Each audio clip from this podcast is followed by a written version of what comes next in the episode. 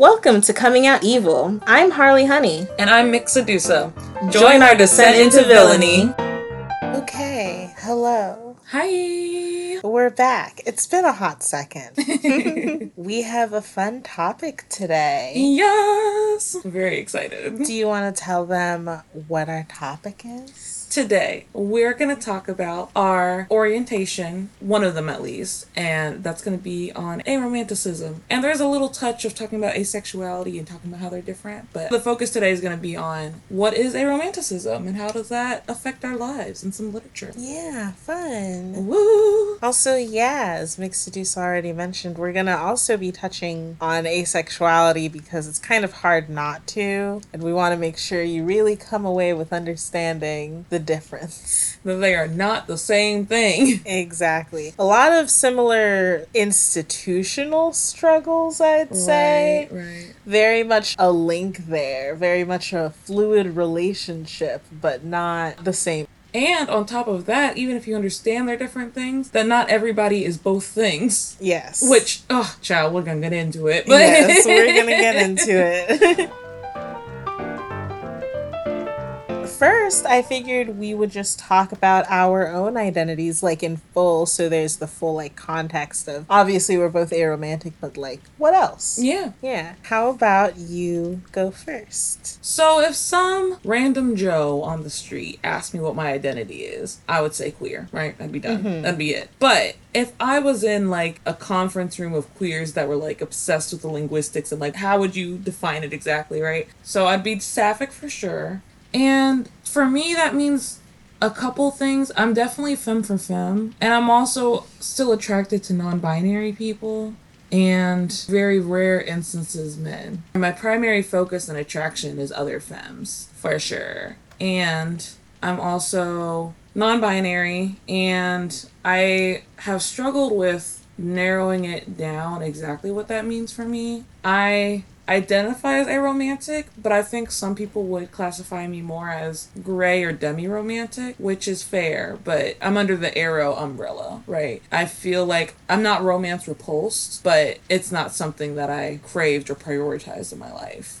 Even if it happens once in a while, you know? But and then I'm on a journey of figuring out where my sexuality lands. I've always identified as hypersexual, but I also learned that most of my sexual encounters has been uh not so savory. So trying to figure out what that looks like, you know, tune in next week, I guess. But Okay, yeah, that's a lot of things all working together. I think that as far as I go, I'm definitely also like on the aro spectrum. Like, I might more accurately be like gray aro. And I think as far as sexuality goes, I'm definitely demisexual. So I'm also on the ace spec as well. And not everybody, obviously, not everybody is ace and also aro. I just happen to be. I'm also definitely bisexual at the same time, like within that, which feels so interesting to say because so many times I'm filling out forms and they're like two separate options and it's like not select all that apply, right? Like they don't realize you can be bisexual or like homosexual and also like some variants of ace at the same time, which is like very strange. People lack that understanding, but yeah, so definitely bisexual. And to me, that just means I'm attracted to people who are like myself and also people who are different than myself.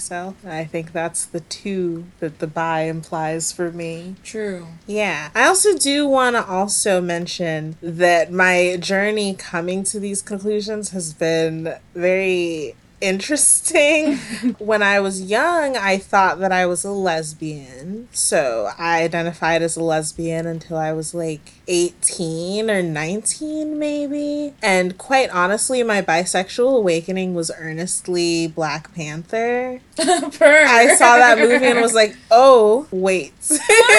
Wait, who did it for you though? it was Killmonger. Mm, yeah. Just given everything that needs to be gave. Though I was rewatching it, and you know who's doing it for me more? M'Baku. Yes. M'Baku. Wait, how Oh. did you know? Because as gay as I am, M'Baku I, you know? yeah, yeah. I mean, I just I like a big boy. Yeah. Can pick me I up. like them big. I, like him chunky. yeah. yes. So yeah, that's how I came to the conclusion that I was bisexual. So for a very, very long time, I just thought that I was lesbian. Also, I'm non-binary. I'm specifically bi gender. I used to think that I was gender fluid, but I kind of came to the realization that it didn't feel like I was like moving between Oh, these yeah. states. Like it just kind of felt like all the time I am all encompassing gender. I am big gender constantly. Everything everywhere all at once. But yes, exactly. Make it gender. exactly. Very genderful. yeah. I've been liking that word genderful. I feel like it is a good little catch-all, you know. True. Even if you're confused, you can feel genderful. full of gender. yes. so yeah, I think that's it for me. So now that we've given you the context of like who we are as best as we can in this little, you know, microcosm. the best English language allows, Yeah. which is not very much. Yeah, but now that we've done that, you have a little bit of context for what we're gonna say and like where we're coming from. So, I wanted to start off by first talking about how expansive the ace aro community is, and that there are more ways to be ace and aro than just, for lack of a better word, the garden variety. Like, it is very expansive like we've touched on it already you mentioned being on a spectrum or under the umbrella can you maybe explain a little bit what that means as far as aro goes Yeah, so imagine the word aro is given a big hug to these other identities. They're like, yeah, you're under here. Bring it in, right? So, like, aromantic can look all the way from the extremes of being romance repulsed, absolutely never, never will, never have, not interested, to being like demi romantic or gray romantic, where it's like, yeah, it's not a priority, but I'm also not repulsed, right? Or like, I don't subscribe to these ideals in this culture idea of romance, right? So it can look like different levels of how people interact with it. Yeah, it doesn't always mean repulsion or complete avoidance of it. Yeah, and I think that's a really good segue to a thing that I kind of was teasing out while I was doing some background research for this episode. So I have here in front of me several different definitions of aromantic from different sources. The first one is from UC Santa Barbara, and it's a romantic attraction generally characterized by not feeling romantic attraction or a desire for romance. Very similar to the definition from stonewall.org.uk, uh, where they say aro is an umbrella term used by people who feel little to no romantic attraction. And then Verywell Mind says some signs you might be aromantic include you don't experience feelings of romantic attraction. And the only source that I found that complicated this at all was aromanticism.org, which is the website for the Aromantic Spectrum Union for Recognition, Education, and Advocacy. And they say aromanticism is a romantic orientation which most commonly describes people who experience little to no romantic attraction to others. It also describes someone whose experience of romance is disconnected from the normative societal expectations due to feeling repulsed by romance or being uninterested in romantic relationships. And I think that's really interesting because all of these sources simplify it to, yeah, little to no romantic attraction. Yes, and most people, if you ask somebody who hasn't thought about these things, what is romance? You get some very confusing answers. And most mm-hmm. people are also very confused trying to answer it, right? Like, I've had a lot of people be like, well, it's like platonic plus like being sexually attracted to someone. I'm like, no, that's sexual attraction. That's not romance. And those two get conflated in our culture for sure. Yeah. But just because you have sexual feelings for someone does not carry romantic intent. And it's just like, yeah, so when people say little to no romantic attraction, it's like, what does that mean? Like, what are you actually saying here? Yeah. Yeah, and I also think too when I saw those things like there's some things that resonated and some things that didn't right. Like I get crushes on people, but for me sometimes that's the peak of a relationship. I'm like this relationship does not need to escalate further. like, you know, so there's also that like I guess kind of what it was saying about like not subscribing to certain ideologies and societal norms of like the romantic escalator, which I'm sure we'll probably talk about. Yeah. And I think it's interesting that you touch on like how people don't know what they're talking about really when they are trying to define romance because I could not find a good definition of romance. Yup. And also, I couldn't think of one. I'm going to be real with you. I have thought about this question a lot actually. so what I had come up with in February of 2022 at least was the idea of future planning, expectations and sacrifice are kind of things that are built into western assumptions of romance. Mm-hmm. And I think when people try to start talking about romance, those were the themes I was noticing, right? So you have expectations of what a romantic partner is going to do or not going to do, and they tend to be very rigid and they tend to be more intense than your other expectations for other types of relationships Yeah.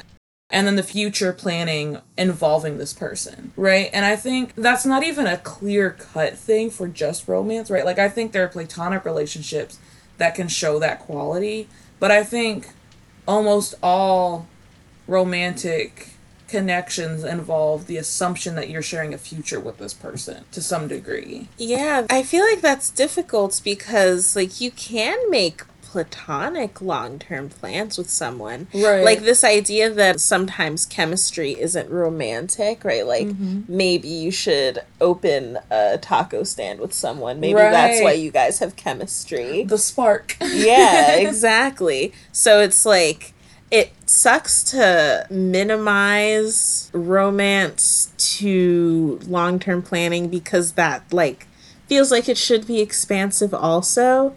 But also like what else are you gonna like there isn't any good alternative, you know? yeah. Like that is the best that I could think of for sure. Yeah, like I think there's a lot of platonic connections that do have the long term planning thing, but I think very few people. I guess what I'm saying that is like very few people are in a romantic situation and expecting it to be short term. Right. Whereas with friendships, I think it is a little more fluid, but it can involve like all things under there. But I think romantic attraction has that assumption of longevity.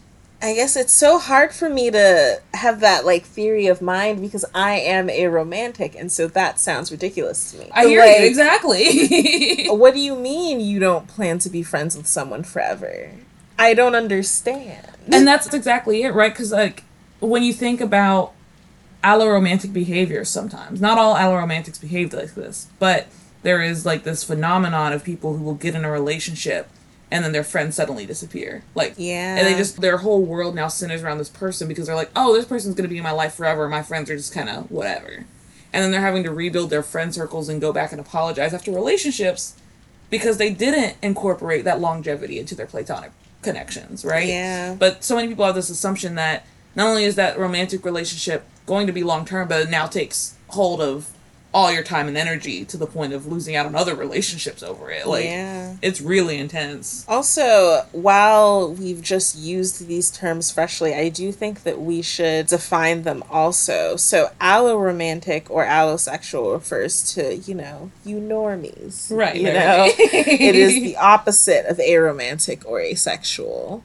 They're just opposites, very similar to cis versus trans. They're opposites. Also, I don't remember if we've used the word queer platonic yet. Oh, not yet, but Okay. Well, I do think we might also want to define queer platonic because I kind of sense it may be coming up. But the definition from UC Santa Barbara, and feel free to like add on this, expand on this, is a relationship that extends beyond what is expected from a platonic relationship. Queer platonic relationships usually involve a deep connection that is similar to those associated with allosexual romantic relationships, but contextualized within the experiences of the aspec community. These relationships may include affection, sex, intimacy, cohabitation, co-parenting, etc. yeah, that sounds right to me, honestly. I remember when I first heard about this term, I definitely had some confusion. Like I didn't quite get it. And I think in Kentucky it was also displayed in a very weird way. Oh. Like, I think the way some people used it did, it was almost like a demotion from, oh, I'm not romantically interested in you, but you can be my queer best friend. Like, Oh. it was very odd the way I saw people move with it. But yeah, queer platonic, I think, is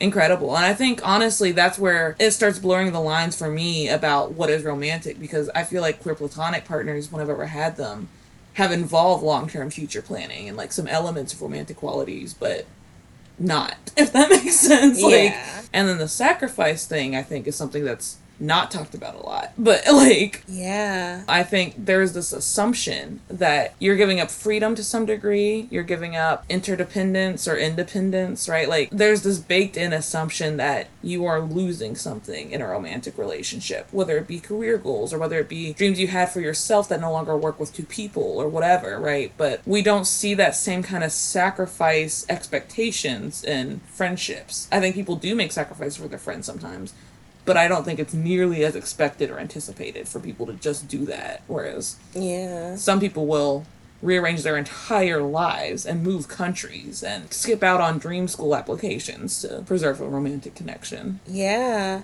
And I think it's interesting that you mentioned like one of these tenants being sacrifice because if you're a real fan, then you've read our workbook that I made. And one of the tenants of villainy is freedom from self sacrifice. Mm-hmm. So I think it's interesting how those like overlap because I think unintentionally, right, in creating the core tenets of villainy that I applied an aromantic lens because I can't help it. yeah. And I do think aromantic people get villainized, and so do asexual mm-hmm. people, right? Like it really is a thing where people are like, "There's." I remember reading this myth and thinking it was so goofy when I read it, but it's like, well, how can you be polyamorous if you don't love anybody? And it's like, well. Romance does not have the monopoly on love. There's many kinds of love. And like not every romantic person is completely repulsed by romance either. So like it's just a weird assumption. And also kind of makes me think of this concept that like is generally in the context of asexuality called like willing consent, right? So like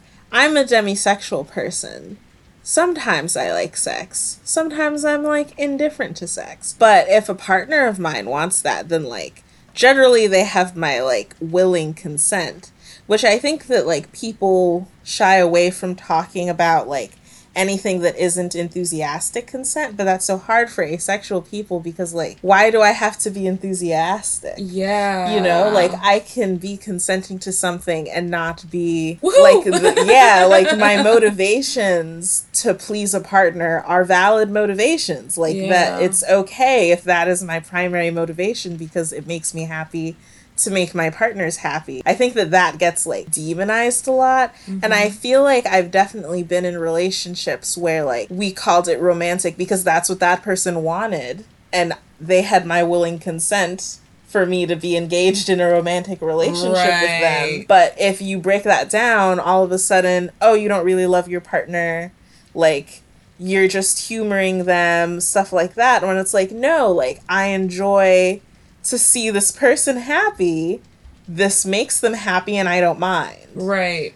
So it's like, I think that the willing consent, like, versus enthusiastic consent paradigm, like, in an interesting way applies to both asexuality and like aromanticism because I've definitely had experiences with people being weirded out by both. Yeah. And I think it's interesting too because as somebody who just got out of a relationship with an alloromantic person. So yeah, there's the weird like you were saying like if you break that apart and people are like, "Oh, so you don't really love your partner or you don't really love me." Do you actually understand me? Right? Like you're wanting a romantic relationship.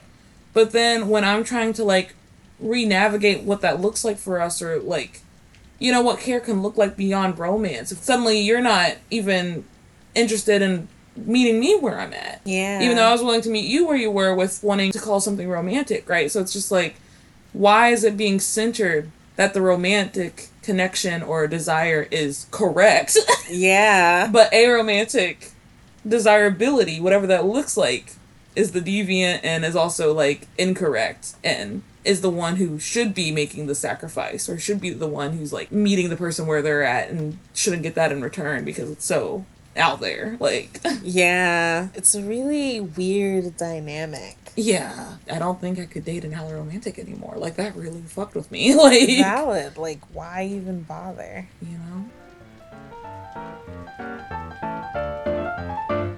Okay, next, I want to talk about some like research weaknesses that I encountered in mm-hmm. like literature about ace and aro stuff. Firstly, sources will just say like asexual and aromantic people make up da da da. But the study, if you go to look at it, was only done on asexual people. Mm-hmm. Or, and so they're just kind of making that assumption. Mm-hmm. So I found that figure a lot. Asexual and aromantic people make up about 1% of the total population. And when I found that, it was on UC Santa Barbara. UC Santa Barbara cited Bianchi 2018 mm-hmm. for that figure. I go to look for that document and they didn't come up with the figure themselves. They're citing that same figure from yet another source. Oh my god. Yeah. Researchception. Like Yeah, research fucking inception. It was ridiculous. So they cited somewhere else and they cited Wellings from 1994 with that figure. And I can't find that article.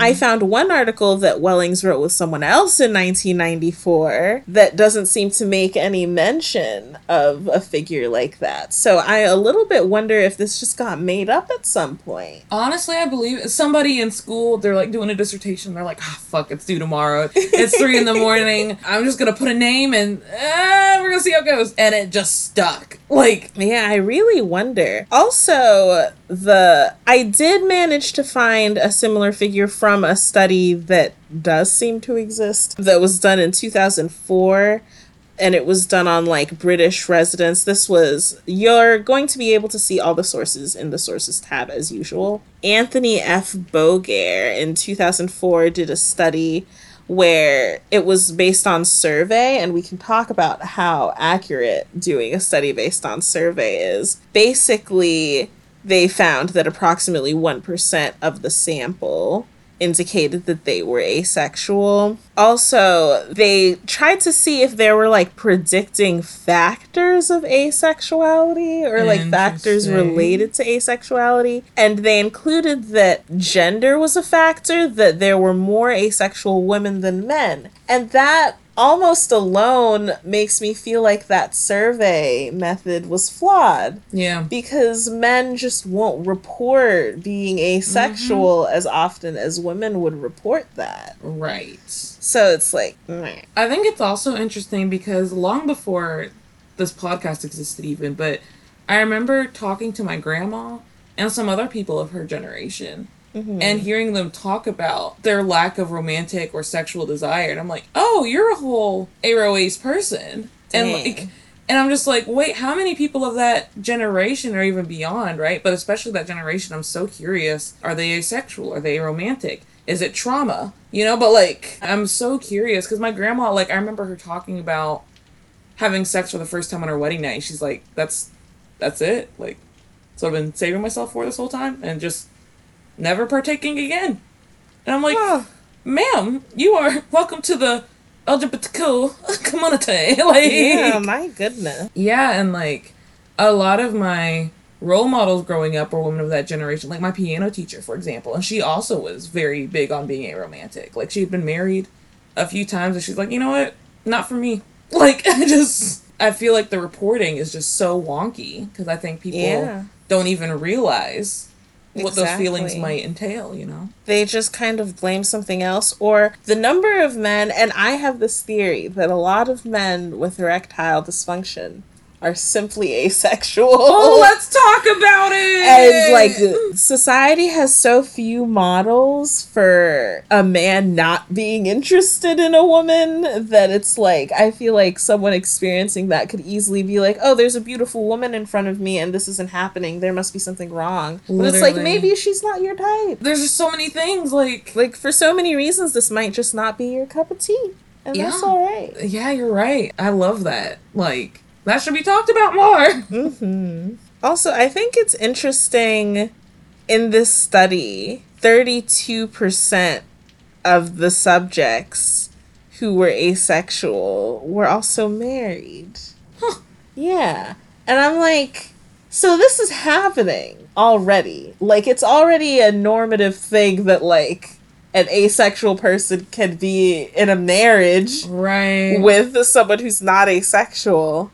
And people are still confused about how aromantic people could be in relationships. Right. And you know, it's interesting too because if you think about all those like cishet men joking about, I kept a spreadsheet of all the excuses my wife made to not have sex. Ugh. And it's just like, I don't know. Like, have you ever talked to her about what her actual desires are? If that's even something she wants? Like, you know, it's just like so many people who are in these relationships. And if they just spent like five good minutes, five productive minutes talking about it, like, what a game changer that would be. Right? But, um But, that would involve communication. oh, they hate that girl.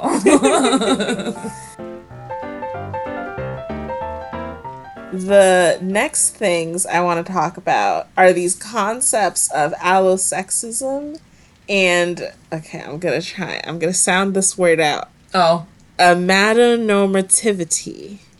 Yeah. Amatonormativity. I'm at a normativity. Very similar concepts. Allosexism, this is from UC Santa Barbara. The pervasive system of discrimination and exclusion that oppresses asexual people based in the belief that everyone does and should experience sexual attraction. Very similar to a amatonormativity, which is the widespread assumption that everyone is better off in an exclusive romantic long-term coupled relationship and that everyone is seeking such a relationship. Yeah. And that is very much tied to the relationship escalator. Yes. And the sexual escalator. Yeah. Do you want to talk a little bit about those connections? Yes. Hooray! Escalators! up, up, up! Okay. so basically, you're in a room. Boy meets girl. Girl meets girl. Boy meets boy. Boy meets they. All the options, right? And you look across the room. You find somebody cute. Like, hey, cool. I'm gonna go talk to them. You talk to them. What's the assumption of what happens next? You plan a date. What's the assumption of what happens next? Third date, you have sex. And then you're gonna get married. And then you're gonna buy a house. Right? It's this assumption that one thing must lead to another if it's mm-hmm. successful. Right? And especially if it's successful, right? Like if at any point it doesn't work, then people fall off, right? But that if this works at this level, we now have to take it to the next level. Now I have to meet your parents. Now I have to move in with you. Like so there's a romantic escalator like that, or there's a sexual escalator too, where it's like, oh, I like have butterflies in my stomach when I talk to this person. I like the way it feels when they hold my hand. And it's assumed that that goes all the way up to having sex, Yeah. right? And it's like, that's not what any of that means. Sometimes the peak of a relationship or a peak of a connection could be one of those stops. And I'm really big on like talking about that. Like having crushes on people, sometimes that just leave it alone. Like if you go further, it might not work. But having a crush on somebody can be really fun and like enjoying it for what it is. And I think that's another thing about being aromantic and asexual that I appreciate is like this way the paradigm works is that it allows me and other people to meet each other where we're at and just be in the moment and appreciate that without these escalators and assumptions, without future planning necessarily, just being like, here we are right now. And that's really beautiful. And I like you and I like me and I like how we work together and create this new thing together. And it is what it is. Like, and tomorrow maybe we won't be doing this, but right Right. now let's enjoy it, you know? So. Exactly. Wow. Well, that is actually the end of my notes. We covered so much so quickly. there are some quotes I found historical figures from current pop stars and also some people making headcanons of characters. I think people are very familiar with the Jessica Rabbit ace canon. Mm-hmm. And there was some interesting like support for that and like things she said and stuff. So one of the first quotes was from Marilyn Monroe actually. And in an interview she was like, I don't understand what the hype's about. She's like, I know I'm a sex symbol. I know I tend to have this effect on people, but it's not like I'm going home and fantasizing about any of this. She's like, I don't get it. I honestly do not get it. and like that's almost verbatim. like we can put the source in the sources tab, but yeah, she dead ass was just confused on what the hype was about. And then with Michaela Coel, she came out recently. She actually had the words for it at this point, and she said she looked up aromanticism, and she's like, "Yeah, that's it. That's me. Like, I'm not trying to change anybody. I'm not trying to have anybody change me." Which I think is an mm-hmm. interesting conflation, right? But I think Yeah. she's onto something. Like, like I said, like there's that baked in assumption of sacrifice. And I think that can go all the way down to self identity and behaviors and everything, right? So, oh, and then the last thing was the Jessica Rabbit Ace connection, where people really built this head canon around the idea that she's a sex symbol, but at every turn she's repulsed by sex. She's repulsed by people ah. coming on to her. And she also literally says, she's like, I'm not bad, I'm just drawn this way, right? Like, Yeah. she gets projected as a sexual fantasy a lot. And it at one point even says, like, you have no idea what it's like to be a woman like me to the detective. And there are people in the comments of this theory being like, how can she be asexual if she's a sex symbol? Right? Or basically being like, she's so hot, how can she be asexual? How does that make sense? What does your perception of her have to do with her identity? And that's exactly why people love this canon so much because it's like she has never shown interest in sexual attraction to anybody. She even says whenever she is talking about her attraction to Roger, she's like, he makes me laugh. She never mentions being attracted to mm. him or anything. Like, you know, but people will project that on her just because of how hot she is, essentially, right? So, right. yeah, just some real interesting reading. And also, I found some quotes from the book Little Women, which is from 1864, about character Jo being like, I have no interest in marrying, ever. Don't wanna. It's like, this is a way to love, but it's not for me. Like, this is not the correct way of loving for me, or something. Like, this shit's been around for a long time, but people wanna act like it's new. Like, People will claim that these things are a fad. So there's this GLAAD figure that gets cited a lot that 4% of people between the ages of like 18 and 24 identify as ace and aro, which is much higher than the 1% of the total population figure that gets thrown around. And this is interesting for like two reasons because that is actually 1% higher than people reporting being strictly gay or lesbian. According to that study, there are like failings in the methods and stuff, and we can talk about how accurate these figures are. But there's also that like people will use that number to say like it's happening more in young people because it's a fad. Mm-hmm. Like it's happening 3% more in young people 18 to 24 because they're just like going through a phase. Mm-hmm. So, yeah, I think that's really interesting. I would love to see a study where it's focused on the baby boomer generation. You sit down, no leading questions, just let them talk. Mm-hmm. Be like, what's your romantic experience been like? What's your sexual experience been like? And I bet we would find so many things. Like, Yeah. I bet that number would change drastically. Like, I think a lot of them would be very queer. yeah. Lots of people have seen those memes where it's like, oh yeah, I came out to my mom and she was like, oh, you're not gay. Everybody thinks that women are gorgeous, you know? Everybody wants to suck a pussy every once in a while. Yeah. Like, Mom, no, actually. like mom i remember once i actually i was coming out to my mom as trans and she was like i mean everybody doesn't feel completely like a woman sometimes and i was like ma'am The egg has been born. the egg is in the crate. no but yeah i think that it's really interesting that like or not interesting honestly more like saddening yeah. how much people have internalized damn it these words are so hard Amatonormativity? amatonormativity, how Yeah. much people have internalized amatonormativity and allosexism that they feel broken Yeah. if they cannot conform. And you know, we can talk about the legal repercussions too, because if you think about the fact that I don't think credit was invented until like 1970, 1979. Mm-hmm. It was recent, Yeah. right? And also, that was around the same time period when a woman could finally open a bank account without her husband. The 70s! The 70s! Right? Yeah. So I think people, even if they had the word aromantic and asexual, would they even be able to pursue that without very much detrimentally fucking up their financial situation at that Yeah. time? Like, that's horrible. Like, you know, Even now, it costs to not be in a relationship with a man. Like, it's almost impossible to get a Child. hysterectomy some places. yeah. Yeah.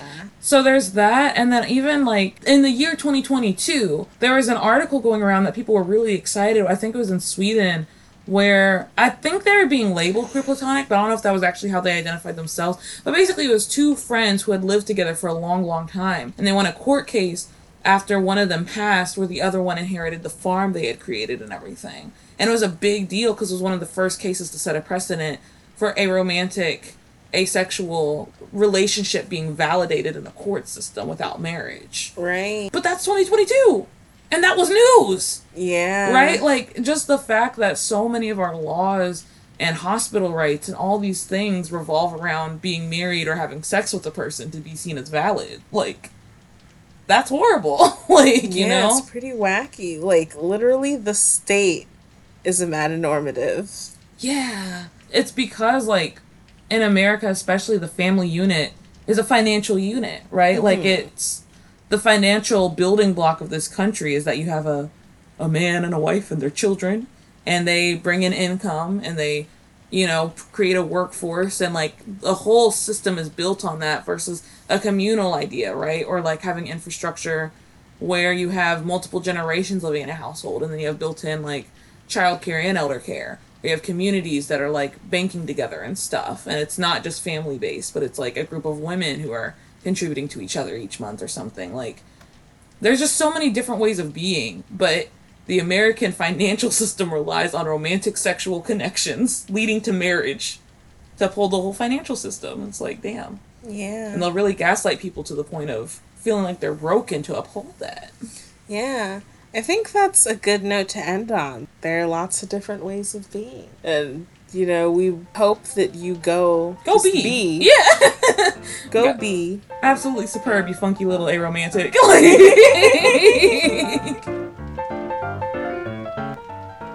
We have a website. We have a website, and now it's linked on Spotify for your convenience. Yeah. You can open the see all because probably I wrote a long ass description. so click see all, click on the links, visit our website. You can tip me, you can You know. tip them, If you got something, give us a we'd love coin. that. so yeah.